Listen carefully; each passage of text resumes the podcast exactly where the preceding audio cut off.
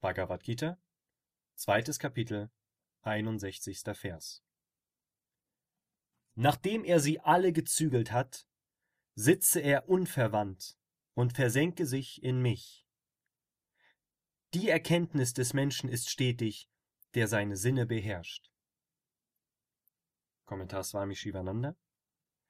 Er beherrsche die Sinne, richte die Gedanken auf mich als das Höchste und sitze mit ruhigem Geist.